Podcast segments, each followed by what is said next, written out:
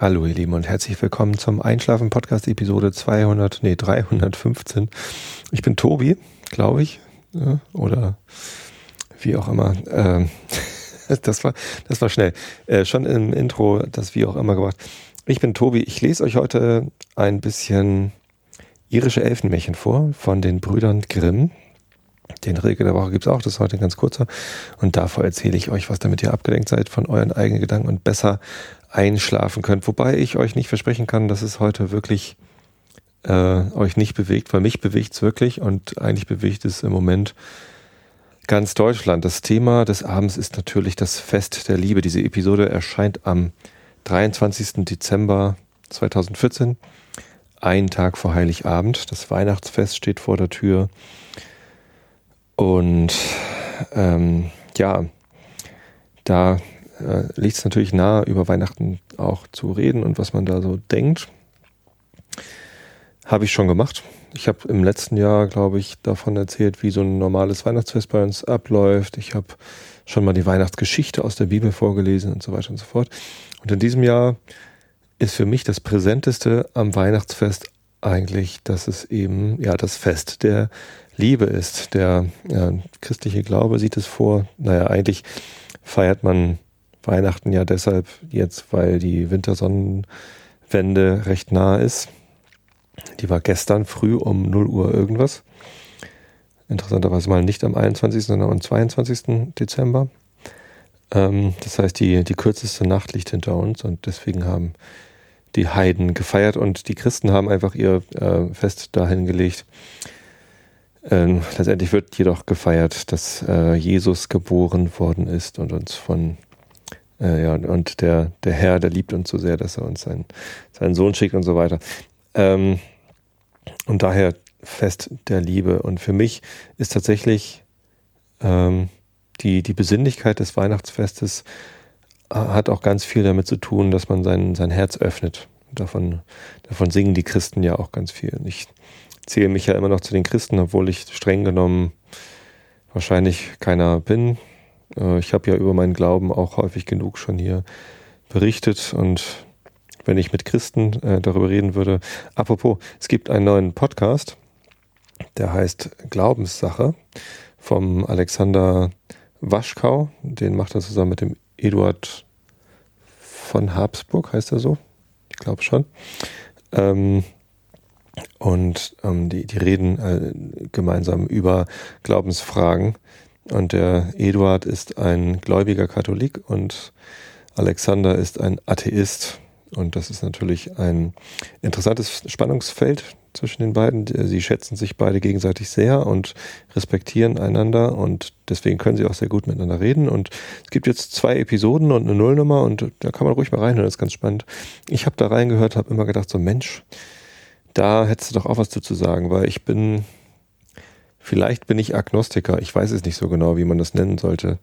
Letztendlich ist es mir egal, ob es einen Gott gibt oder nicht. Und äh, woran ich glaube, ist tatsächlich eine Kraft, die da die Liebe ist. Deswegen ist das Weihnachtsfest auch so ein schönes Fest für mich. Ja, die Christen, also viele Christen sagen auch immer, Gott ist die Liebe und die, in der Liebe äh, spiegelt sich Gott wieder. Deswegen kann ich auch gut sagen, dass ich Christ bin. Das funktioniert irgendwie ganz gut. Ähm, aber für mich ist äh, die Liebe eben das Einzige, was, was Gott ist. Und es ist nicht so, dass die Liebe irgendwie dafür sorgen kann, dass Jesus äh, äh, physisch wieder auferstanden ist oder dass Jesus äh, Wunder vollbracht hat, äh, Kranke geheilt und so. Das ist irgendwie die Geschichten, die in der Bibel stehen, die sind für mich nur Gleichnisse, die mir ähm, Guidance geben können bei der, beim Finden meiner Werte. Die gleichen Werte kann man aber auch ohne die Bibel finden und ähm, ohne die, die Kirche dazu. Die Kirche als Organisation, der stand ich schon immer auch ein bisschen skeptisch gegenüber. Ähm, und ich für meinen Glauben brauche sie auch nicht. Irgendwie die Kirche habe ich so überwunden und mich ja auch ein bisschen ähm, ein bisschen ja da rausgezogen. Ich war ja mal Lektor und habe da auch vorgelesen in der Kirche und das, das mache ich mittlerweile auch nicht mehr, weil ich da ein bisschen Probleme hatte, ähm, Texte aus der Bibel vorzulesen, hinter denen ich nicht so ganz stehe.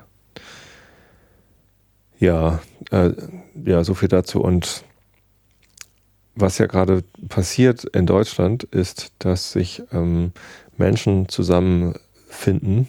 Ich hätte beinahe zusammen rotten gesagt, aber ich möchte ein bisschen noch meine, meine Wertung da raushalten. Ähm, wobei, warum eigentlich? Ja, Pegida ist das Stichwort. Patriotische Europäer gegen die Islamisierung des Abendlandes. Ähm, da finden sich Leute zusammen, die ähm, gemeinsam haben, dass sie äh, befürchten, dass äh, der muslimische Glauben, also der Islam, äh, die Überhand gewinnt über Deutschland oder Europa oder das Abendland. Da sind sie sich anscheinend selbst nicht ganz klar darüber, was das, äh, was das ist. Oder aber ich habe das nicht so ganz verstanden und sie meinen mit all diesen Begriffen das Gleiche. Hm? Äh, patriotisch bedeutet ja Vaterland und das wäre dann in, unserem Fall Deutschland, oder in meinen zumindest. Ähm, Europ Europa ist eben ein bisschen mehr als Deutschland, aber vielleicht sind diese Menschen ja so drauf, dass sie, dass sie meinen, ähm, wir, wir sollten einen europäischen Staat gründen und dann wäre ganz Europa äh, das Vaterland. Und dann passt aber das Abendland nicht so ganz dazu, denn ähm, das sind ja irgendwie nur die, die westlichen Staaten Europas.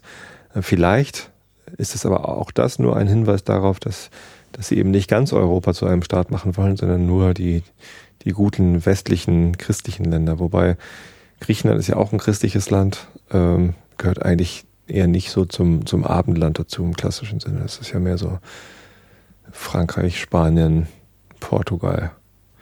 Ich weiß es gar nicht. Es ist irgendwie, es ist also schon die, die Bezeichnung ist ja sehr verwirrend. Ähm, und wovor diese Leute Angst haben, verwirrt mich noch viel mehr, denn nichts ist unwahrscheinlicher, als dass der Islam oder der islamische Staat, die halt gerade ähm, im Nahen Osten äh, tatsächlich ziemlich viel Terror machen, dass die hier in Deutschland einfallen und äh, uns das Weihnachtsfest verbieten. Ähm, und das ist also, das ist völlig absurd. Leider kann man diesen Menschen halt nicht mit Argumenten, Fakten oder, oder mit Logik kommen, sondern die Menschen, die dort demonstrieren, die lassen halt einfach völlig ungezügelt ihre, ihre Angst raus. Und das tut mir so leid, ganz ehrlich. Das ist, ähm, man, man könnte diesen Menschen jetzt mit Verachtung entgegentreten und sagen, ihr seid alle blöd oder ihr seid alle Nazis. Ähm, zum Teil tue ich das sogar auch und, und mache mich drüber lustig, was da passiert. Andererseits sind das, glaube ich, alles arme Würstchen. Denn wer Angst davor, tatsächlich Angst davor hat, dass hier in Deutschland äh, Kirchen verboten werden, also die christliche Kirche verboten wird und dass wir alle zum muslimischen Glauben konvertieren müssen oder dass die Scharia eingeführt wird und so.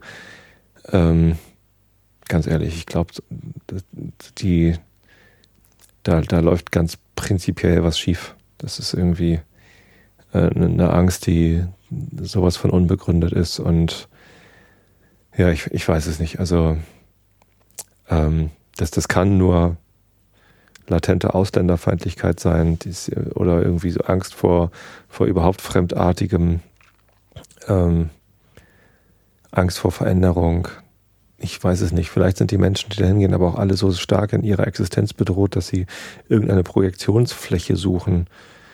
Ich weiß, ich, ich war halt nicht da und ich kenne nur die Fernsehberichte und jetzt ähm, gab es ja auch den besonders lächerlichen, aber gleichzeitig schlimmen Fall von dem RTL-Reporter, der dort äh, nur so getan hat, als wäre er Mitdemonstrant und dann dem NDR ein Interview gegeben hat, beziehungsweise da ins, ins Mikrofon gebrüllt hat. Es ist alles einfach nur ist alles einfach nur traurig.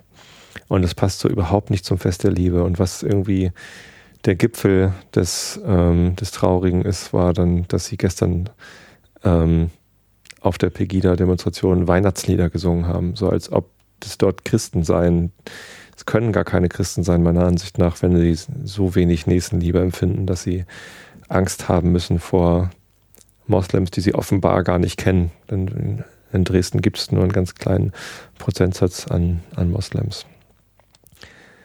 Ähm, und obwohl ich gar nicht mehr so richtig Christ bin, im Sinne von, ich organisiere mich dort in der Kirche und bin irgendwie aktiv oder teile große Teile des Glaubens, die, die einen zum Christen machen. Also ich glaube ja zum Beispiel eben nicht an die Wiederauferstehung Jesu oder unbefleckte Empfängnis oder ähm, daran, dass der Papst tatsächlich irgendwie unfehlbar von Gott gesandt ist. Und sowas glaube ich alles irgendwie nicht. Ähm, deswegen zähle ich mich auch nicht mehr so richtig zu, zum Christentum dazugehörig. Dennoch sind da drin ja meine Wurzeln. Äh, ja, und, und obwohl ich nicht mehr so richtig Christ bin, fühle ich mich als nicht mehr so ganz Christ angegriffen davon, dass diese Menschen dort unser Liedgut für sich vereinnahmen, also das christliche Liedgut und dort irgendwie christliche Weihnachtslieder singen. Das finde ich unverschämt. Denn diesen Menschen fehlt offensichtlich genau das, was einen Christen ausmacht, nämlich den Glauben an die Liebe und äh, die Nächstenliebe Menschen in Not gegenüber. Denn die Flüchtlinge, die hier nach Deutschland kommen, das sind Menschen in Not.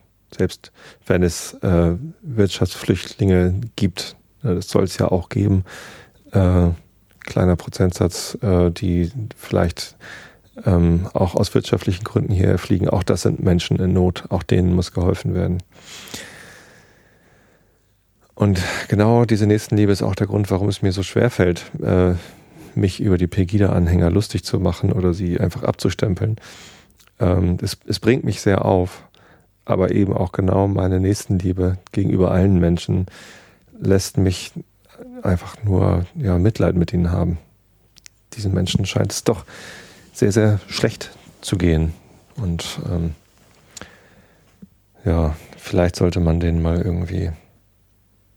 Also irgend, irgendwas läuft offensichtlich schief hier im Land und es ist nicht die Gefahr der Islamisierung, sondern es scheint irgendwas anderes zu sein, das dazu führt, dass so viele Menschen äh, auf die Straße gehen für so eine völlig sinnfreie Nummer wie Pegida. Macht mich traurig und jetzt könnt ihr nicht einschlafen, weil ihr über Pegida nachdenkt. Entweder seid ihr jetzt gerade sauer auf mich, weil ihr selber Pegida-Anhänger seid, was ich nicht hoffe, ähm, oder ihr riecht euch über Pegida-Anhänger auf. Dazu kann man nicht gut einschlafen. Ähm, das tut mir jetzt leid. Aber so ist das manchmal. Ne? Mich beschäftigt diese Sache wirklich sehr. Und mir fällt es wirklich schwer, einen sinnvollen Umgang damit zu finden. Ich würde vielleicht tatsächlich gerne mal mit Pegida-Anhängern sprechen. Und jetzt weiß ich gerade nicht, wie ich aus dieser Nummer rauskomme und wieder ein, ein beruhigendes Thema finde für euch, damit ihr gut einschlafen könnt. Na, vielleicht hört ihr aber auch schon gar nicht mehr richtig zu. Ähm, ich kann euch was Schönes erzählen. Und zwar hat ein äh, Sprecher, ein professioneller Sprecher namens Martin, Martin Michaelis, der hat mir eine E-Mail geschrieben und mich gefragt, ob er einen Text von mir vorlesen kann. Und ich war so ein bisschen verwirrt, weil normalerweise bin, bin ich ja Sprecher und versuche Texte vorzulesen ähm, und dafür die Rechte zu bekommen. Und jetzt versucht jemand von mir das Recht zu bekommen, einen Text vorzulesen. Das fand ich ähm, bemerkenswert, zumal ich mich an diesen Text erst gar nicht mehr richtig erinnern konnte und ähm, habe mich dann aber total gefreut, dass er diesen Text gefunden hat. Er hatte auch schon mal testweise äh, den Text eingelesen und es geht um eine Weihnachtsgeschichte, die ich vor drei Jahren geschrieben hatte im Rahmen des Blogwichtelns. Bevor ich das Pottwichteln erfunden hatte, vor zwei Jahren, das dieses Jahr übrigens leider gar nicht stattgefunden hat, dazu vielleicht gleich nochmal, äh, habe ich zweimal beim Bloggewichteln teilgenommen. Das war halt unter Bloggern so eine Aktion, dass man sich gegenseitig bewichtelt hat. Und vor zwei, nee, vor drei Jahren habe ich ähm, die alte Säcken bewichteln sollen. Das ist ein, eine Bloggerin, die unter dem Pseudonym die alte Säcken gebloggt hat und ähm, ja, das, äh, da hatte ich halt eine, eine Geschichte geschrieben über ein, eine alte Weihnachtssäcken, die gerade irgendwie ähm, auf den Weihnachtsabend wartet. Und ja, also ein bisschen Mühe hatte ich mir schon gegeben beim Schreiben dieser Geschichte. Ähm, aber ich habe tatsächlich die letzten drei Jahre nicht mehr an diese Geschichte gedacht und hatte sie schon völlig vergessen. Jetzt hat der Mark sie, äh, Martin sie gefunden. Und ähm, hat sie, hat sie vorgelesen. Und das ist halt wirklich ein, ein professioneller Sprecher und das hört man halt auch. Der spricht halt ganz anders Texte ein, als ich das tue. Hat auch eine sehr schöne, angenehme, tiefe Stimme und hat mich halt um Erlaubnis gebeten, diesen Text vorzulesen. Und ähm, die habe ich ihm gerne gewährt. Er hat dann ein Video aufgenommen, das findet ihr auf YouTube. Ich werde den Link gerne ähm, teilen in den Show Notes. Dann könnt ihr euch die Geschichte nochmal vorlesen lassen. Und ganz ehrlich, ich, wie gesagt, ich hatte es schon so ein bisschen vergessen, dass ich das geschrieben hatte und natürlich die Geschichte an sich dann auch nicht mehr so eins zu eins im Gedächtnis. Und es war echt witzig, so eine so einen Text, den man vor drei Jahren selber geschrieben hat, dann aus einem, mit einem professionellen Sprecher vorgelesen zu hören und selber irgendwie so gespannt zu sein, wie es denn weitergeht, weil ich, wie gesagt, selbst nicht mehr ganz dran erinnern konnte. Das war, das war schön. Das war ein schönes Weihnachtsgeschenk so für mich. Da nochmal äh, reinzuhören. Also wenn ihr mögt, hört euch das gerne an. Ähm, ich finde die Geschichte, ohne mich jetzt hier selber über den grünen Klee loben zu wollen, eigentlich ganz nett. Ist doch gelungen. Und das Vorlesen ist auch gut gelungen. ja. Könnte sie jetzt natürlich auch selber nochmal vorlesen, aber das habe ich schon mal gemacht und zwar auch vor drei Jahren in eben diesem Podcast. Da könnt ihr mal suchen. Vielleicht suche ich die Episodennummer auch nochmal raus. Kurz nachdem ich den Text geschrieben hatte, also es muss irgendwie im Januar 2012 gewesen sein, habe ich die Geschichte auch hier im Podcast vorgelesen. Ja, das, das ist doch nett. Ja, Pottwichteln, äh, genau, das habe ich dann ja im Jahr drauf ins Leben gerufen. Ähm, war eine lustige Aktion, hat auch viel Spaß gemacht. Hat auch für viel Vernetzung innerhalb der Podcaster-Szene gesorgt. Ich habe letztens ja gesagt, dass ich mich selber gar nicht so sehr als Teil einer Podcaster-Szene sehe.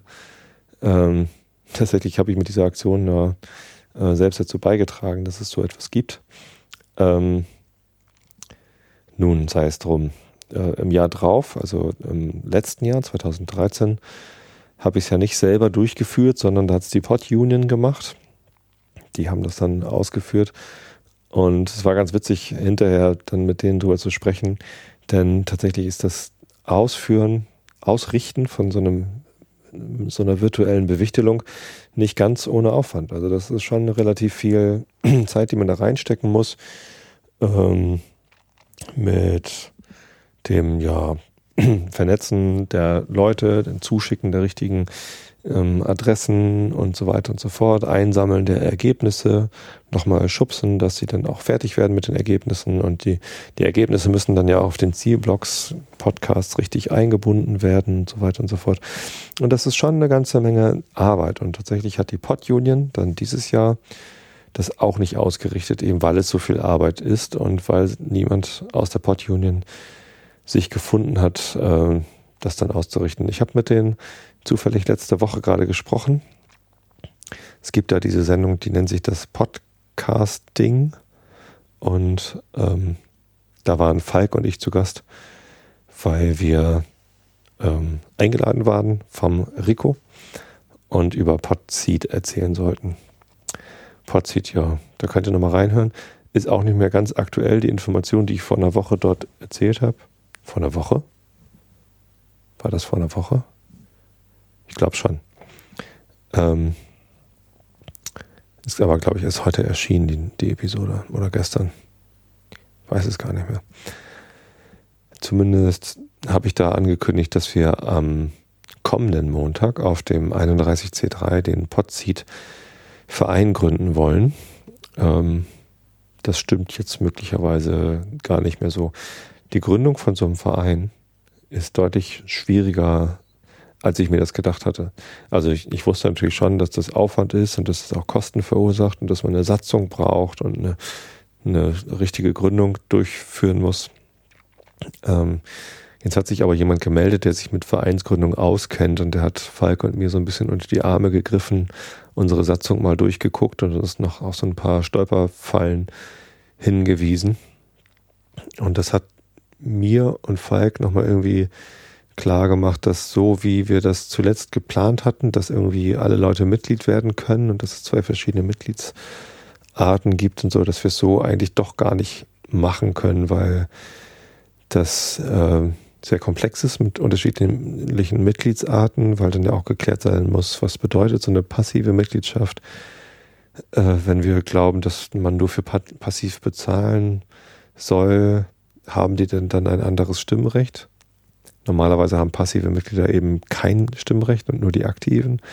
Aber bei uns werden ja die aktiven die kostenlose Mitgliedschaft. Das ist alles so ein bisschen durcheinander. Ähm, woraufhin Falk und mir nochmal klar geworden ist, vielleicht haben wir das schon wieder eine Nummer zu groß gedacht und es müssen gar nicht alle Leute Mitglied werden und vielleicht machen wir es doch eher klein. Ähm, da müssen wir nochmal in uns gehen und das bedeutet wiederum, dass wir möglicherweise nicht am nächsten Montag den Verein gründen werden. Es ist so ein bisschen, bisschen schwierig und ein bisschen schade auch. Ähm, andererseits ist es gut, dass wir jetzt nichts überstürzen und irgendwie möglicherweise Fehler machen, die wir dann nicht so leicht korrigieren können. Denn es ist ja so, dass man als Verein eine juristische Person ist, die auch Probleme bekommen kann. Man stellt sich mal vor, einer der teilnehmenden Podcaster, der seine Dateien über Podseed verteilt, ist irgendwann mal schlecht drauf und sauer auf uns und wird uns irgendwie verklagen. Und am Ende haftet dann der Vorstand des Vereins. Und das sind einfach so Sachen, da muss man dann genau gucken, wie sichert man sich gegen sowas ab, wie gestaltet man die Satzung so, dass man möglichst gar nicht verklagt werden kann, wie kriegt man es hin, dass das irgendwie rechtlich halbwegs auf stabilen Beinen steht, aber auch vereinstechnisch, dass es da irgendwie nicht die Möglichkeit gibt, äh, dass irgendwer gegen uns putscht oder weiß ich nicht. Also es ist vielleicht auch so, dass derjenige, der uns unter die Arme greift, ähm, ein bisschen schlechte Erfahrungen gemacht hat. Ähm, trotzdem ist es natürlich gut, diese schlechten Erfahrungen, aus, wenn man aus denen lernt. Ne? Dafür macht man die Erfahrung, ja. Und auch da zeigt sich wieder, Nächstenliebe ist eine schöne Sache. Manchmal fehlt sie halt einfach. Dass Menschen ähm, dann doch eher ihren eigenen Vorteil sehen und nutzen wollen und nicht sich auf das Gemeinwohl beziehen. Ja. Also eine Vereinsgründung ist zumindest ähm, nicht mal ebenso auf einer Arschbacke getan, es sei denn, man will es komplett blauäugig machen. Letztendlich sieht es im Moment eher so aus, als würden Falk und ich den Verein eher klein gründen und wir würden möglichst wenige Mitglieder haben, eben nur die, die sich tatsächlich an der Gestaltung von Podseed beteiligen. Entweder als Admin oder als ähm, ja, Sprachrohr, also so wie ich das mache, mit viel Werbung ähm, oder als jemand, der sich um weitere Ressourcen kümmert. Ähm, aber eben nicht alle Podcaster und alle Unterstützer sollen irgendwie Vereinsmitglied werden. Das, das wäre vielleicht einfach eine Nummer zu groß. Tja. Und dann müssen wir das nochmal noch mal neu denken, damit wir es klein halten können. Und denken braucht Zeit.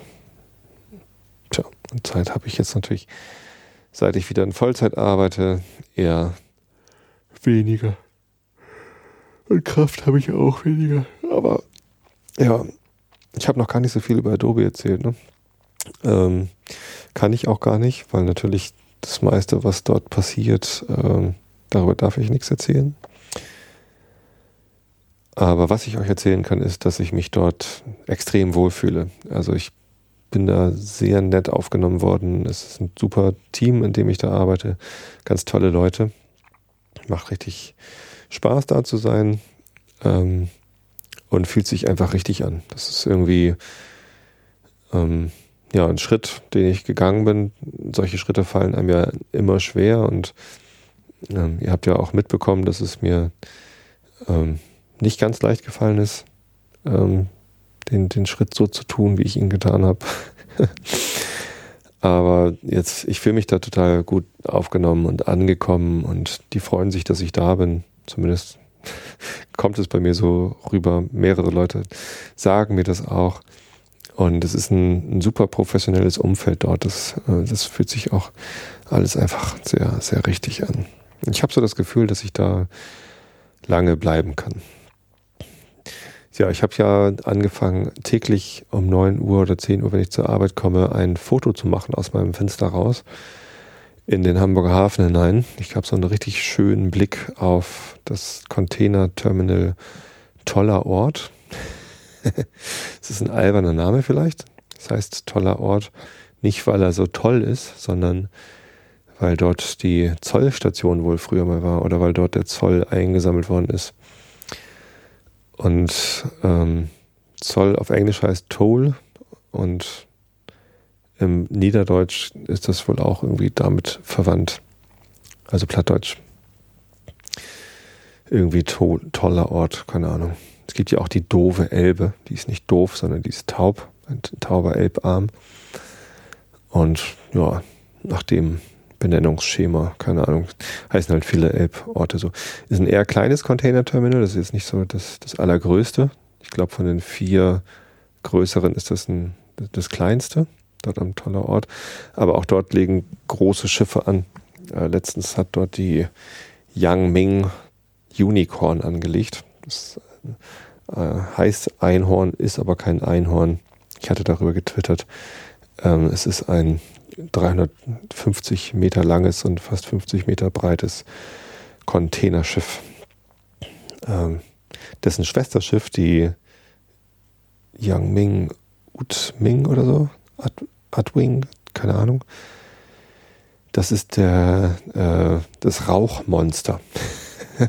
da ist mal ein Fehler passiert. Die hat im Hamburger Hafen schon umgeschaltet auf Schwerölbetrieb. Ist halt äh, ein ähnlich großes Schiff, war auch letztens gerade wieder da. Ähm, und wenn so ein Riesenschiff mit Schweröl betrieben wird, dann äh, macht es halt wahnsinnig viel Ruß. Und das hat halt eine riesen Rußwolke verursacht, die halt irgendwie kilometerweit zu sehen war. Und der Ruß hat sich dann natürlich auch schön auf die ganze Stadt irgendwie niedergelegt und die ganzen ähm, Leute, die halt in Hafennähe wohnen, wahrscheinlich auch äh, mein, mein Arbeitgeber, aber ich weiß gar nicht genau, da, da waren halt riesen Rußplacken überall und das, ja, war eher nicht so schön. Tja. Solche Schiffe liegen dort am Tollerort Terminal an und ich sehe die da ständig rein und rausfahren. Es ist schon sehr, sehr nett. Ich dachte zuerst, meine Güte, es ist viel Ablenkung und ich kann mich ja gar nicht auf die Arbeit konzentrieren. Und tatsächlich ist es so, dass sich mein Blick häufig irgendwie aus dem Fenster wendet. Aber ich finde das eher entspannend. Das ist, ähm, das hilft mir sogar, mich zu konzentrieren. Denn häufig ist es ja so, dass man einfach mal den Blick vom Bildschirm abwenden muss. Das ist ja auch nicht gesund, wenn man ununterbrochen auf einen nur wenige Zentimeter entfernten Bildschirm starrt. Man sollte die Augen auch mal auf was anderes fokussieren. Und da ist es einfach total angenehm, dass ich so weit gucken kann auch. Bei meinen vorherigen Arbeitgebern war halt immer auf der anderen Straßenseite, wenn ich überhaupt einen Fensterplatz hatte, einen, das nächste Bürogebäude in irgendwie zehn Meter Entfernung und habe man auf eine Bürofassade geschaut.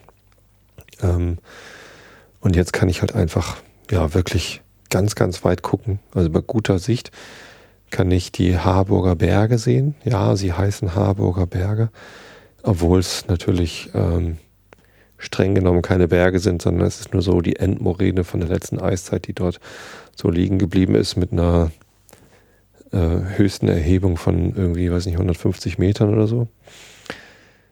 Ähm, was allerdings, wenn man dort wandert oder Fahrrad fährt oder läuft, schon, es geht schon hoch und runter. Das darf man gar nicht unterschätzen, denn ähm, die Stadt selbst, also Hamburg, ist ja nicht wirklich auf normal Null, sondern irgendwie so ein, weiß nicht, paar Metern Höhe über dem, äh, über dem Meeresspiegel. Und ähm, wenn man dann so 150 Höhenmeter irgendwie in, in direkter Umgebung hat. Man merkt es schon, wenn man da so hoch und runter fährt. Es ist nicht alles nur flaches Land hier in Norddeutschland. Ich habe ja hier vor der, vor der Haustür in Spratze sozusagen, habe ich ähm, den Brunsberg. Und das ist vom südlichen Ausläufer der Harburger Berge so eine der höheren Erhebungen. Die geht so 140 Meter hoch, glaube ich, oder 130. Und da hoch zu joggen man merkt zumindest, dass man einen Höhenunterschied macht. Es ist nicht, nicht nur die flache Ebene hier. Aber Berg, wenn man in Süddeutschland wohnt oder in den Mittelgebirgen, denkt man schon an was anderes, wenn man das Wort Berg hört. Ähm, aber es ist so, dass ich kann quasi unter der Kühlbrandbrücke hindurch die Harburger Berge sehen. Was natürlich auch gleich wieder zeigt, wie hoch die Dinger eigentlich sind, nämlich nicht so besonders hoch. ich kann sie unter der Brücke hindurch sehen. Ähm, aber die Kühlbrandbrücke ist natürlich recht hoch. Und ich sitze halt ja, da im, fünften Stock. Naja, es haut schon irgendwie so hin. Ähm, und es ist sehr angenehm, wenn man seine Augen mal auf etwas richten kann, was mehr als zehn Meter entfernt ist, sondern eben ein paar hundert Meter. Oder eben noch weiter, wenn die Sicht gut ist. Leider ist die Sicht nie gut gewesen jetzt hier. Doch, sie war ein, zwei Tage, war sie, war sie ganz schön. Ähm, daher weiß ich das ja auch, dass ich die Harburger Berge sehen kann. Aber größtenteils war es im Dezember leider sehr trist, grau und grau und regnerisch. Ähm, ich hoffe, dass es mal besser wird und dass ich dann äh, schönere Fotos twittern kann. Weil dieses tägliche Foto, das ich da mache, das landet ja in meinem Twitter-Stream auf twitter.com slash Tobi Bayer. Wenn man da nach Daily Pick sucht oder Adobe Live oder Adobe Hamburg, dann findet man da meine ganzen Fotos. Ja, das ist schon, das ist schon sehr angenehm da, was das Büro angeht. Aber das hatte ich schon mal erwähnt und das will ich auch nicht zu oft wiederholen. Ähm, eine Sache, die, die ich ganz aufregend finde, kann ich allerdings erzählen. Ich werde im Februar eine Woche Pause machen mit dem Einschlafen-Podcast, all dieweil ich nach San Francisco fliegen darf und soll und möchte. Ähm, für die Firma dort findet eine Konferenz statt, wo sich ganz viele Adobe-Entwickler zusammenfinden und ich als Program Manager, Agile Coach darf mitfliegen und mich dort mit den anderen agilen äh, Coaches von Adobe zusammenschließen und kurz schließen und kennenlernen und gucken, wie so die, die aktuelle Entwicklung läuft. Das freut mich total und ähm, da bin ich natürlich ganz gespannt. Ich war noch nie in San Francisco. Ich war sowieso noch nie außerhalb von Europa, wenn man es mal so nimmt. Irgendwie hat sich das nie ergeben. Ich habe irgendwie bis zur Geburt unseres ersten Kindes äh, mich irgendwie, also nachdem ich nicht mehr mit meinen Eltern in Urlaub gefahren bin und mit denen habe ich halt regelmäßig so Strandurlaub, Mallorca, ähm, Kroatien, Jugoslawien, als es das noch gab, ähm, Korsika, solche Reisen gemacht. Äh, oder Dänemark. Und ähm, als ich das nicht mehr gemacht habe, bin ich immer nach Irland gefahren. Ähm, und als dann unser erstes Kind geboren war, hatten wir im Geburtsvorbereitungskurs unsere schwedischen Freunde kennengelernt, die dann nach, also es sind natürlich äh, Deutsche, die dann nach Schweden ausgewandert sind. Und dann war halt immer Schweden unser Urlaubsziel. Und irgendwie hat sich nie so richtig was großartig anderes ergeben. Das heißt, ich war noch nie in Thailand oder anderen asiatischen Ländern. Ich war auch noch nie in Afrika. Und ich war auch noch nie in Amerika, weder Nord noch Süd. Und ähm, tja, jetzt wird San Francisco mein erster Ausflug in die neue Welt, wenn man es mal so benennen möchte gucken, wie das da so ist. Bin schon ganz gespannt. Brauche jetzt erstmal einen Reisepass und sowas alles. Ähm, ich hoffe, dass das alles gut klappt und dass das eine spannende, aufregende Reise wird. Ja, nicht so spannend und aufregend ist der Rainer Maria Rilke, von dem lese ich euch jetzt das Gedicht vor. Traum gekrönt und das passt natürlich auch wieder ganz hervorragend zum Einschlafen-Podcast. Das war der Tag der weißen Chrysanthemen. Mir bangte fast vor seiner Pracht. Und dann, dann kamst du mir die Seele nehmen, tief in der Nacht. Mir war so bang und du kamst lieb und leise. Ich hatte grad im Traum an dich gedacht. Du kamst und leis wie eine Märchenweise erklang die Nacht. Kurz und knapp. nächste Woche gibt es den Schwan und der ist auch nicht viel länger. So, jetzt möchte ich einmal kurz in den Chat gucken, ob es da noch irgendwelche sachdienlichen Hinweise gibt. Oh, der Martin Michaelis ist sogar im Chat. Herzlich willkommen. ähm, genau, be sure to wear some flowers in your hair, äh, schreibt dann, daran habe ich natürlich auch gleich gedacht. Ähm, mein großer Bruder, der älteste von uns dreien, der hat mal einen Schüleraustausch nach San Francisco gemacht und das hat er über eine Schüleraustausch-Agentur gemacht, wo es halt, ja, es war klar, dass er in die USA fährt, aber nicht wohin. Und als dann der Brief kam, dass es nach San Francisco geht, hat äh, meine Mutter genau dieses Lied angemacht. Going to San Francisco, be sure to wear some flowers in your hair. Sehr schön. Ähm, ja, ansonsten ging es hier noch so ein bisschen um Fußball im Chat. Habe ich jetzt gar nicht erzählt. Ähm, aber ich war am Samstag im Stadion und das war, das war mal wieder richtig, richtig toll. Nicht nur, weil St. Pauli gewonnen hat, das erste Mal seit gefühlt 1800 Jahren, sondern ähm, von der ersten Minute an. Das war das erste Heimspiel unter unserem neuen Trainer Ewald Lien. das irgendwie auch eine sehr erstaunliche Wendung war, dass wir jetzt doch einen neuen Trainer bekommen haben. Ähm und ja, das erste Spiel unter Everdeen war das Auswärtsspiel gegen Ingolstadt in Ingolstadt. Das wurde verloren mit 2 zu 1. Aber das sah immerhin schon ganz gut aus. Ähm und jetzt das erste Heimspiel, das war schon ganz cool. Da kam der Ewald Lien eine halbe Stunde vor dem Spiel oder so 20 Minuten vor dem Spiel kam der schon raus und hat die Tribunen so angefeuert, hat dann irgendwie den Arm gereckt und äh, die, die Tribünen aufgefordert, jetzt hier kommt, Leute, gibt alles. Und die Fans sind sofort drauf angesprungen und ähm, haben mitgemacht und haben sich gefreut und haben gejubelt und gesungen und ähm, da hat Ewald dann seine Runde durchs Stadion gemacht. Er hat hinterher gesagt, er macht das immer. Ich weiß das jetzt nicht, falls irgendwie hier jemand zuhört, der ähm, Ewald Lienen als Trainer anderer Mannschaften kennt. Der hat ja schon einige Mannschaften, äh, sowohl hier in Deutschland als auch im Ausland, Ausland trainiert. Und ja, wenn er das immer macht, ist es natürlich ganz cool, aber es fühlte sich gut an und richtig und ähm, ist ja zeigte irgendwie so, ja, es kommt auch auf euch an und er weiß das und das war, das war gut. So, und entsprechend war tatsächlich die Stimmung im Stadion von der ersten Minute an total super. Es war so viel Gesang und so viel Support, wie ich das lange nicht empfunden hatte. Also äh, eine ganz große Anspannung und Hoffnung, dass es nochmal was gibt. Ich weiß gar nicht, woher die Hoffnung geschöpft worden ist. Vielleicht vom neuen Trainer.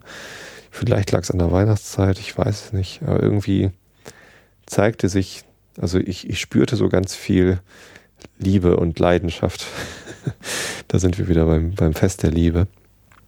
Und das, ähm, das, das, ja, lag vielleicht auch am Wetter, denn es war äh, starker Sturm und es zogen immer so Regenschauer starke Regenschauer über übers Stadion. Als wir gerade ankamen, war es gerade sehr windig. Äh, und, und wir sind einmal komplett nass geregnet. Als wir dann drin waren, schien kurz die Sonne, und es war kurz blauer Himmel. Und dann ähm, kam auch schon wieder der nächste Regen.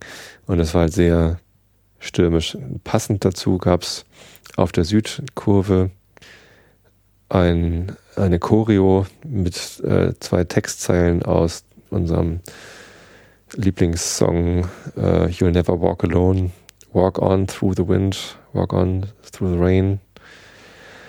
Und das passte natürlich ganz grandios ähm, zum Wetter und zu unserer Stimmung. Und irgendwie ähm, hat es dann, glaube ich, auch unsere Mannschaft ergriffen. Und die hat in der ersten Halbzeit tatsächlich so gut gespielt wie, wie schon lange nicht mehr und ist dann ja auch mit einer 1 zu 0 Führung in die Pause gegangen gegen den VfR Aalen.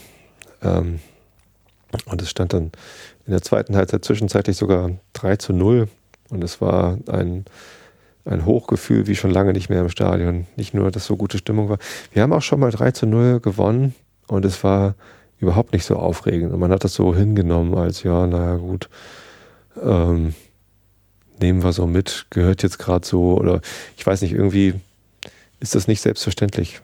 Ich meine, wir waren vorher auf dem letzten Tabellenplatz und natürlich ging es schon um ziemlich viel und das ist dann was anderes, als wenn es irgendwie im Mittelfeld ist und man gewinnt ein Spiel 3-0, das eigentlich nicht gewonnen werden muss. Und ich weiß nicht, irgendwie, irgendwie war die Stimmung auf jeden Fall sehr, sehr besonders. Es ist leider noch etwas Unglückliches passiert, denn bei einer sehr starken Windböe ähm, hat es einen Teil der ähm, Rasenabsperrung der Werbebanden irgendwie ähm, so stark in Bewegung gesetzt. Irgendwie, ich habe es gar nicht so genau mitbekommen.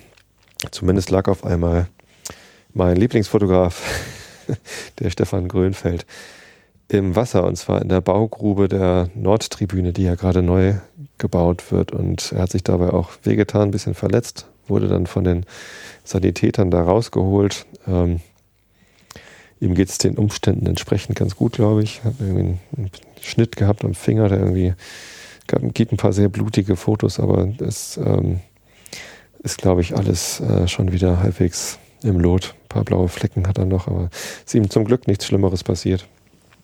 Ähm, was es aber getroffen hat, ist seine Ausrüstung, seine schöne Nikon-Kamera und sein Objektiv ist halt mit reingefallen und natürlich völlig vom Wasser durchtränkt und das muss jetzt ähm, repariert werden.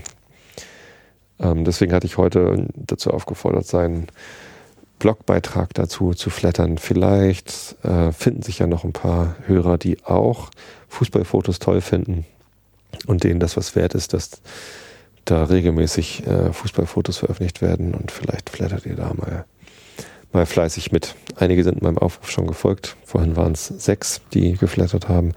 Vielleicht finden sich da noch ein paar mehr. Ich würde mich freuen, wenn ihr Stefan da mit unterstützt. Tja. Oder guckt euch zumindest die Fotos an.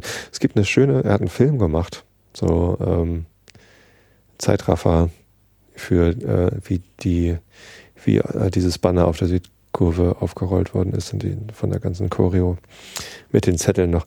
Äh, die, die Zettel, die verwendet worden sind, um dann die, die Farbflächen auf der Süd zu erzeugen, die sind hinterher alle zerknüllt worden und dann nach unten geworfen. Und ich weiß nicht, ob das eine Anspielung auf Zettel-Ewald war, weil Ewald Lien gilt ja als der Zetteltrainer, der ständig sich so kleine Zettelnotizen schreibt und sie überall hinklebt. Hatte ich aber auch jetzt zum ersten Mal erst gehört, als er verpflichtet worden ist vom FC St. Pauli. Na, wir wollen mal sehen, was er noch so auf die Beine stellt mit unserer Mannschaft. Ich glaube ja daran, dass wir nicht absteigen, dass genügend ähm, Potenzial in der Mannschaft ist, um also mindestens Platz 15 zu erreichen. Ich glaube eher ein bisschen, bisschen drüber. Der Aufstieg in die erste Liga wird diese Saison nicht glücken. Das erwartet aber auch niemand. Das hat auch niemand erwartet zu Saison, äh, Saisonbeginn. Ich zumindest nicht. Ich habe eigentlich gehofft, dass äh, Thomas Merkle es schafft, ähm, aus dieser doch sehr jungen und neu zusammengestellten Mannschaft eine eine gut eingeschworene Mannschaft zu formen und dann in der nächsten Saison vielleicht oben mitzuspielen. Ähm, jetzt ist Meckle schon zum Sportchef befördert worden. Vielleicht gelingt es ja dem Ewald Lien, daraus eine Mannschaft zu machen. Na, schauen wir mal. So, aber jetzt habe ich genug noch hier zwischendurch erzählt. Kommen wir zu den Elfenmärchen von den Brüdern Grimm. Wir sind auf Seite 24. Und ach, ja, die gehen statt in den Shownotes werden wieder ein hochgezählt. Wir sind immer noch bei den Elfen in Schottland. Augen zu und zugehört. Was die Art und Weise betrifft, wie jemand wieder aus der Gewalt der Elfen zu befreien ist, so sind die Überlieferungen darüber verschieden. Der gemeinen Meinung nach muss es binnen Jahr und Tag geschehen, und diese Tat kann nur am heiligen Abend bei dem jährlichen feierlichen Zuge der Elfen vollbracht werden. Wer von den Leckerbissen, die ihm vorgesetzt werden, das geringste genießt, verwirkt dadurch die Gesellschaft der Menschen und ist an die Elfen gebunden. Man glaubt, wer einmal in ihre Gewalt gefallen sei, dem werde es erst nach sieben Jahren erlaubt, zu den Wohnungen der Menschen zurückzukehren. Aber abermals verflossenen sieben Jahren äh, nach Ama, äh, oh, jetzt hört hier der Martin Michaelis zu und hört, wie schlecht ich vorlesen kann. Jetzt bin ich aufgeregt, weil ein professioneller Sprecher zu. Vielleicht habe ich ja noch mehr professionelle Sprecher in meiner Hörerschaft. Äh, die können mir mal ein paar Tipps geben. Wie, na gut, ich meine, den Tipps, wie ich besser vorlesen lerne, ist offensichtlich. Ich sollte die Texte natürlich vorher gelesen haben und auch laut geprobt haben, dann könnte ich sie besser vorlesen. Ähm, aber wie ihr wisst, tue ich das gar nicht. Egal. Mir zumindest.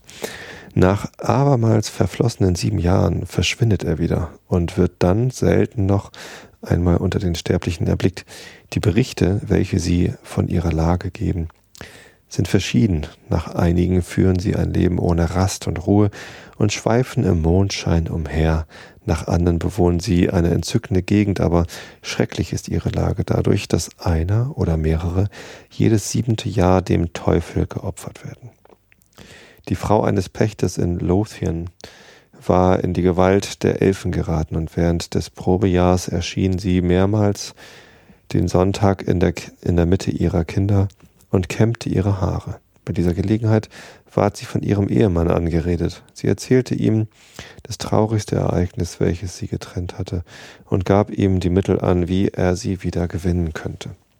Sie ermahnte ihn dabei, all seinen Mut, Mut zusammenzunehmen, indem ihr zeitliches und ewiges Wohl von dem Erfolge seines Unternehmens abhinge.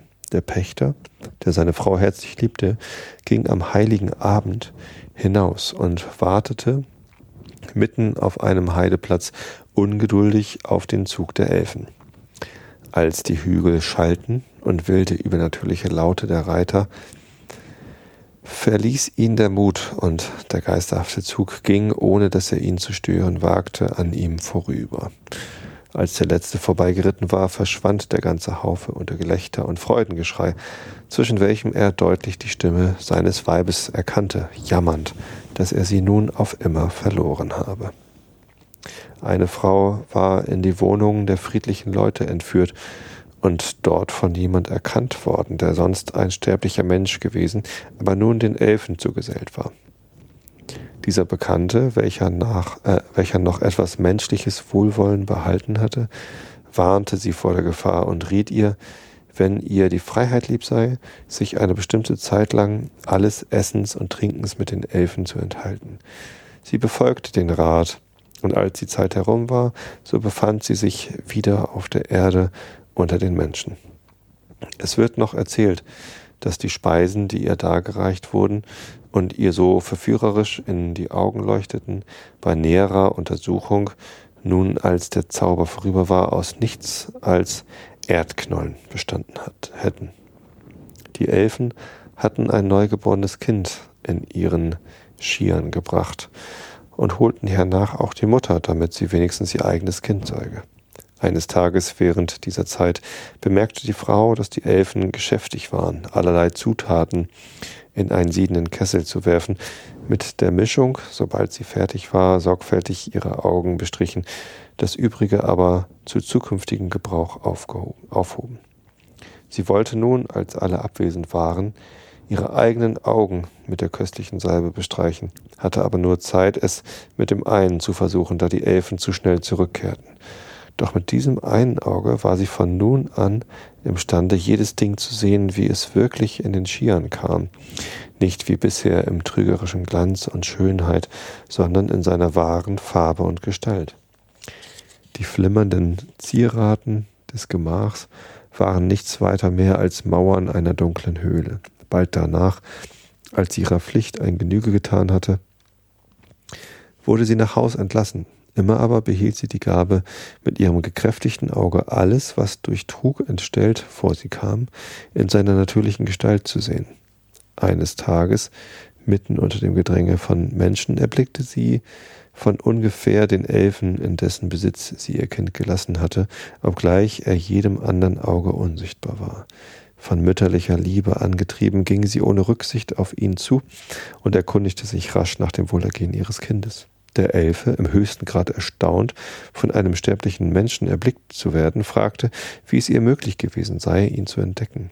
Erschreckt von seinen furchtbaren Mienen bekannte sie, was sie getan hatte. Er spie ihr in das Auge und es erblindete auf immer. Hier gibt es eine Fußnote. Graham, der diese Sage aus Überlieferung mitteilt und welche, wie Walter Scott, Seite 122, versichert, ebenso in den schottischen Hochländern als in den Niederungen im, im, in Umlauf ist, hat nicht gewusst, dass Gervasius von Tilbury sie mit einigen Verschiedenheiten in den Otis Imperialis erzählt. Es sind nur Wassergeister, zu denen die Frau kommt und wo sie ihr Auge mit Schlangenfett salbt. Schlangenfett. Ich habe ja erst vor kurzem gelernt, was Schlangenöl ist. So, dieses Kapitel über schottische Elfen ist noch sehr lang. Deswegen mache ich jetzt hier nochmal eine Pause. Ich wünsche euch allen gesegnete Weihnachten. Ich wünsche euch ein liebevolles Fest. Fest der Liebe mit ausreichend Schlaf. Natürlich kann man mal ein bisschen länger wach bleiben an Feiertagen, aber nicht alle Leute haben frei. Denkt auch an die, die früh aufstehen müssen und arbeiten müssen und ähm, schenkt ihnen Liebe, wenn ihr könnt. Ich habe euch alle lieb. Ich wünsche euch eine gute Nacht. Bis nächste Woche. Ich glaube schon, dass ich nächste Woche aufnehmen kann. Mal sehen, warum eigentlich nicht. Bis dahin auf jeden Fall. Und ja. Tschüss.